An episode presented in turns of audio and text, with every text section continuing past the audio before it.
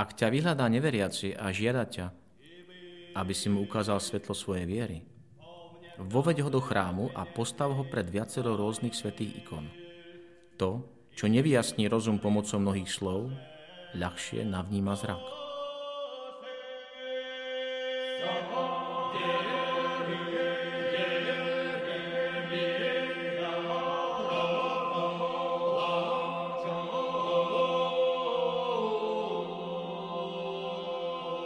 Vítajte pri počúvaní ikonického podcastu.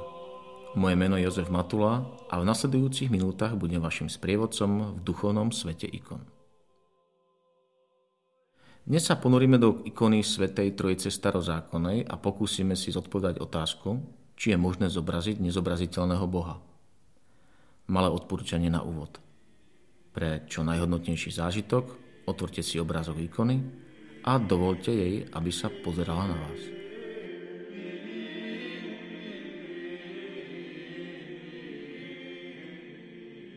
Ikona. Pre pravoslavných kresťanov dogma, pre západných kresťanov východná zvláštnosť, pre kunhistorikov umelecké dielo. Ako uvidíme neskôr, na ikonu možno pozerať z mnohých aspektov. Z teologického, antropologického, kozmického, liturgického, mystického, ale aj mravného. Áno, svet ikon je bohatší, ako sa môže zdať z náhodnej návštevy pravoslavného chrámu. Veď nakoniec, ak rade citujeme Dostojevského myšlienku Krása spasí svet, treba pripomenúť, že vtedy myslel najmä krásu ikon. Nie je však samotná myšlienka obrazu Boha, ktorého nikto nikdy nevidel, nelogická a heretická. Ako je dobre známe, v starom zákone existoval najprísnejší zákaz na zobrazovanie Boha. Prvé prikázanie Možišovo dekalógu znie Neurobíš si modlu ani nejakú podobu toho, čo je hore na nebi dolu na zemi alebo vo vode pod zemou. Nebude sa im klaňať ani uctievať, lebo ja, pán, tvoj boh, som žiarlivý boh. Akékoľvek zobrazenie neviditeľného boha by bolo plodom ľudskej fantázie, klamstvom proti bohu a o bohu. Klaňanie sa takémuto zobrazeniu by bolo klaňaním sa stvoreniu na miesto stvoriteľa. Odporcovia ikon vždy zdôrazňujú transcendentnosť božstva. Boh je nevysvetliteľný a nevyjadriteľný. Preto nemôže byť zobrazený ani vo vizuálnom svete. Svety sa nachádzajú v duchovnej sfére a ich stav taktiež nemôže byť odovzdaný cez mimetické umenie. Namiesto filozofických námietok sa skúsme pozrieť na konkrétnu ikonu Svetej Trojice. Jej interpretácii nám pomôže nasledujúci úryvok z knihy Genesis. Abrahamovi sa znovu zjavil pán, pri terebintoch Mamreho, keď za najväčšie horúčavy dňa sedel pri vchode do stanu. Keď zdvihol oči, videl nedaleko seba stáť troch mužov. Len čo ich zbadal, utekal im od vchodu svojho stanu v ústrety, poklonil sa až k zemi a povedal Pane, ak nachádzam milosť v tvojich očiach, neobyť svojho služobníka. Doniesie sa trochu vody, umite si nohy a odpočínte si pod stromom. Prinesiem kúsok chleba a posilníte sa.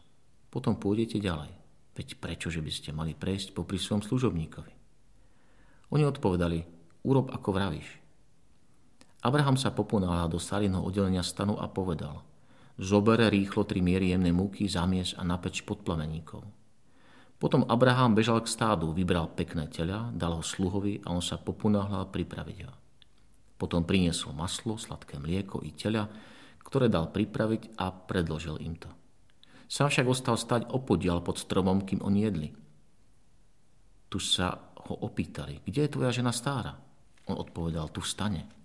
Vtedy mu on povedal, o rok v tomto čase sa vrátim a tvoja žena Sára bude mať už syna. Sára načúvala pri vchode do stanu, ktorý bol za jej chrbtom. Abraham a Sára boli starí, pokročili vekom. Sáre sa už nestávalo, čo sa stáva ženám. Preto sa Sára sama v sebe zasmiela, mysliaci, Teraz, keď som stará, budem mať rozkoš? A môj pán je tiež už starec. Tu pán povedal Abrahamovi, prečo sa Sara smeje? A myslí si pritom, mohla by som naozaj ešte porodiť takáto starena? Je azda pánovi nejaká vec nemožná? O rok v tomto čase sa vrátim k tebe a Sara bude mať syna.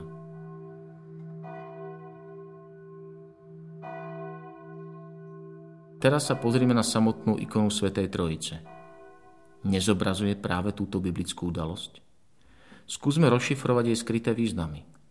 Podľa tradičnej interpretácie v podobe troch anielov sa Abrahamovi dostalo zjavenie jednoho Boha v troch osobách.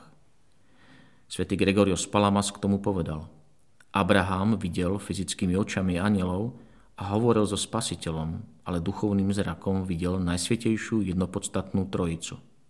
Takáto interpretácia bola základom symbolickej ikonografie Najsvetejšej Trojice v podobe Abrahamovej pohostinnosti, ktorá začína v byzantskom a ruskom umení na konci 14. storočia. Na pravej strane z pohľadu ikony je aniel, ktorý zobrazuje otca v kráľovskom červenom ruchu so zlatými krídlami. Zlato predstavuje svetlo, ktoré nezapadá, vernosť Boha. Boh je svetý práve preto, lebo je absolútne verný, lebo jeho vzťah sa nikdy neprerušuje. Cez svetosť Boha presvítá modrá farba, ktorú nesie na hrudi predstavuje to, čo má Boh v srdci, ľudstvo. Kresťanský starovek aj židovská tradícia spája srdce, kardia a rozum, nús. Obraz otca necháva presvítať tajomstvo, ktoré sa od vekov ukrýva v mysli, čiže v srdci otca. Spasiť človeka, privinúť si ho k srdcu. Za otcom je vidieť dom, dom otca, kde nás očakáva. Syn, stredný aniel, ktorý je k nemu naklonený a chce nás priviesť do domu, kde je mnoho miest. Práve tam nám syn ide pripraviť miesto. V tomto dome končí vyhnanstvo Adama, ktorého syn opäť priviedol k otcovi. Ikona z Mamre predstavuje práve ovocie stromu života. Pod stromom nachádzame pána. Práve rameno má veľké a mocné, lebo je to rameno Otca, stvoriteľa, ktorým stvoril všetky veci. Je to vystreté rameno, ktorým pán vyslobodil Izraelitov z otroctva.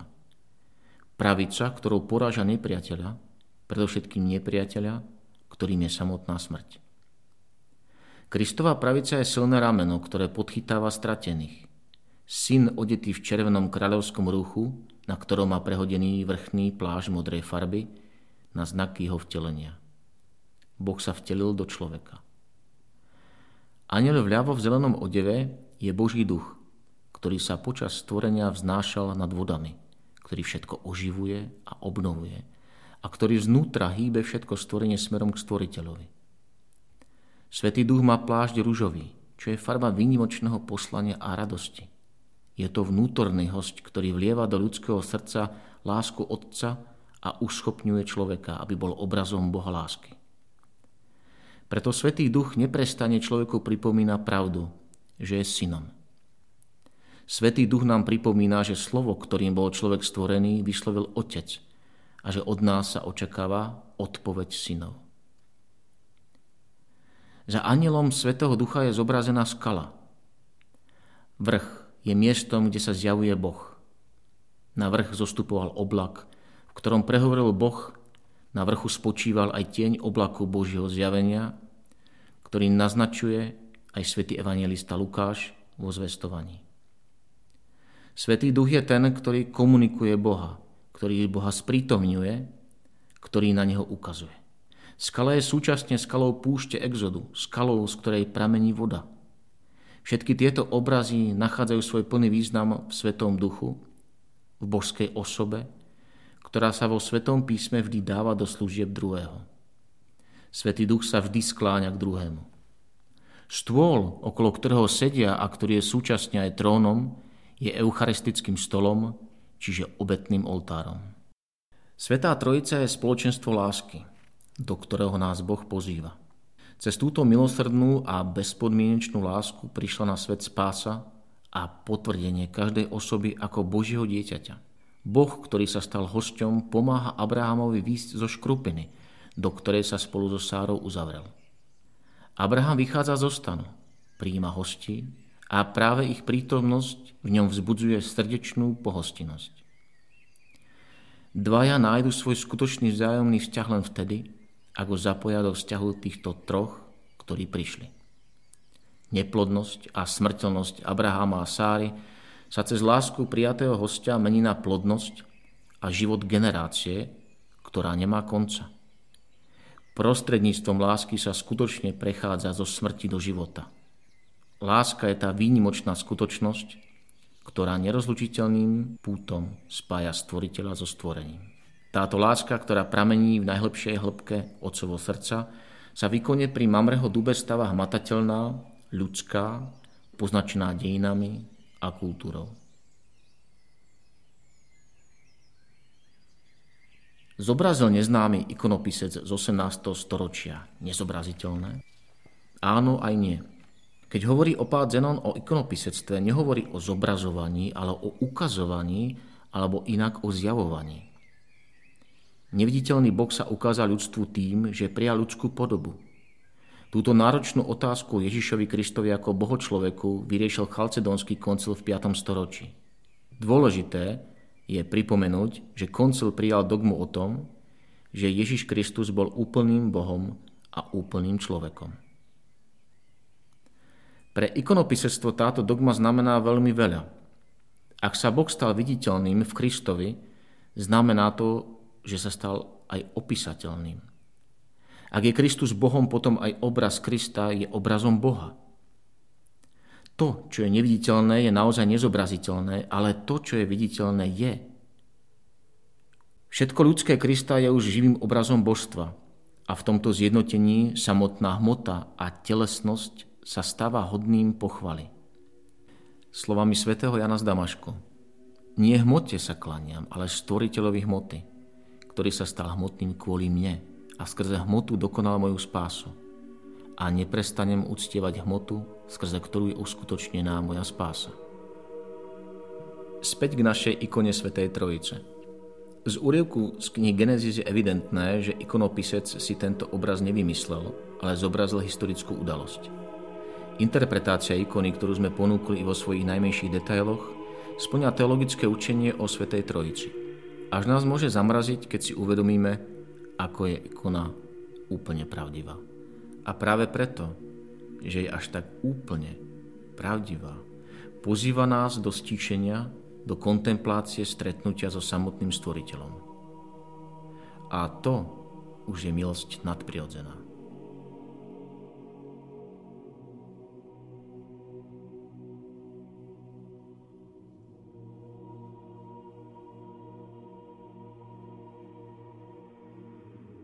Vďaka, že ste si počuli túto epizódu. Ikonický podcast vzniká v spolupráci so spoločnosťou Hour a s galériou Ikony v Žiline, kde si môžete všetky ikony z nášho podcastu pozrieť osobne. Zvlášť chcem poďakovať manželom Urbanikovcom a Matúšovi Ďuraňovi, ktorí obsahovo aj technicky pripravili túto epizódu. Do počutia o týždeň.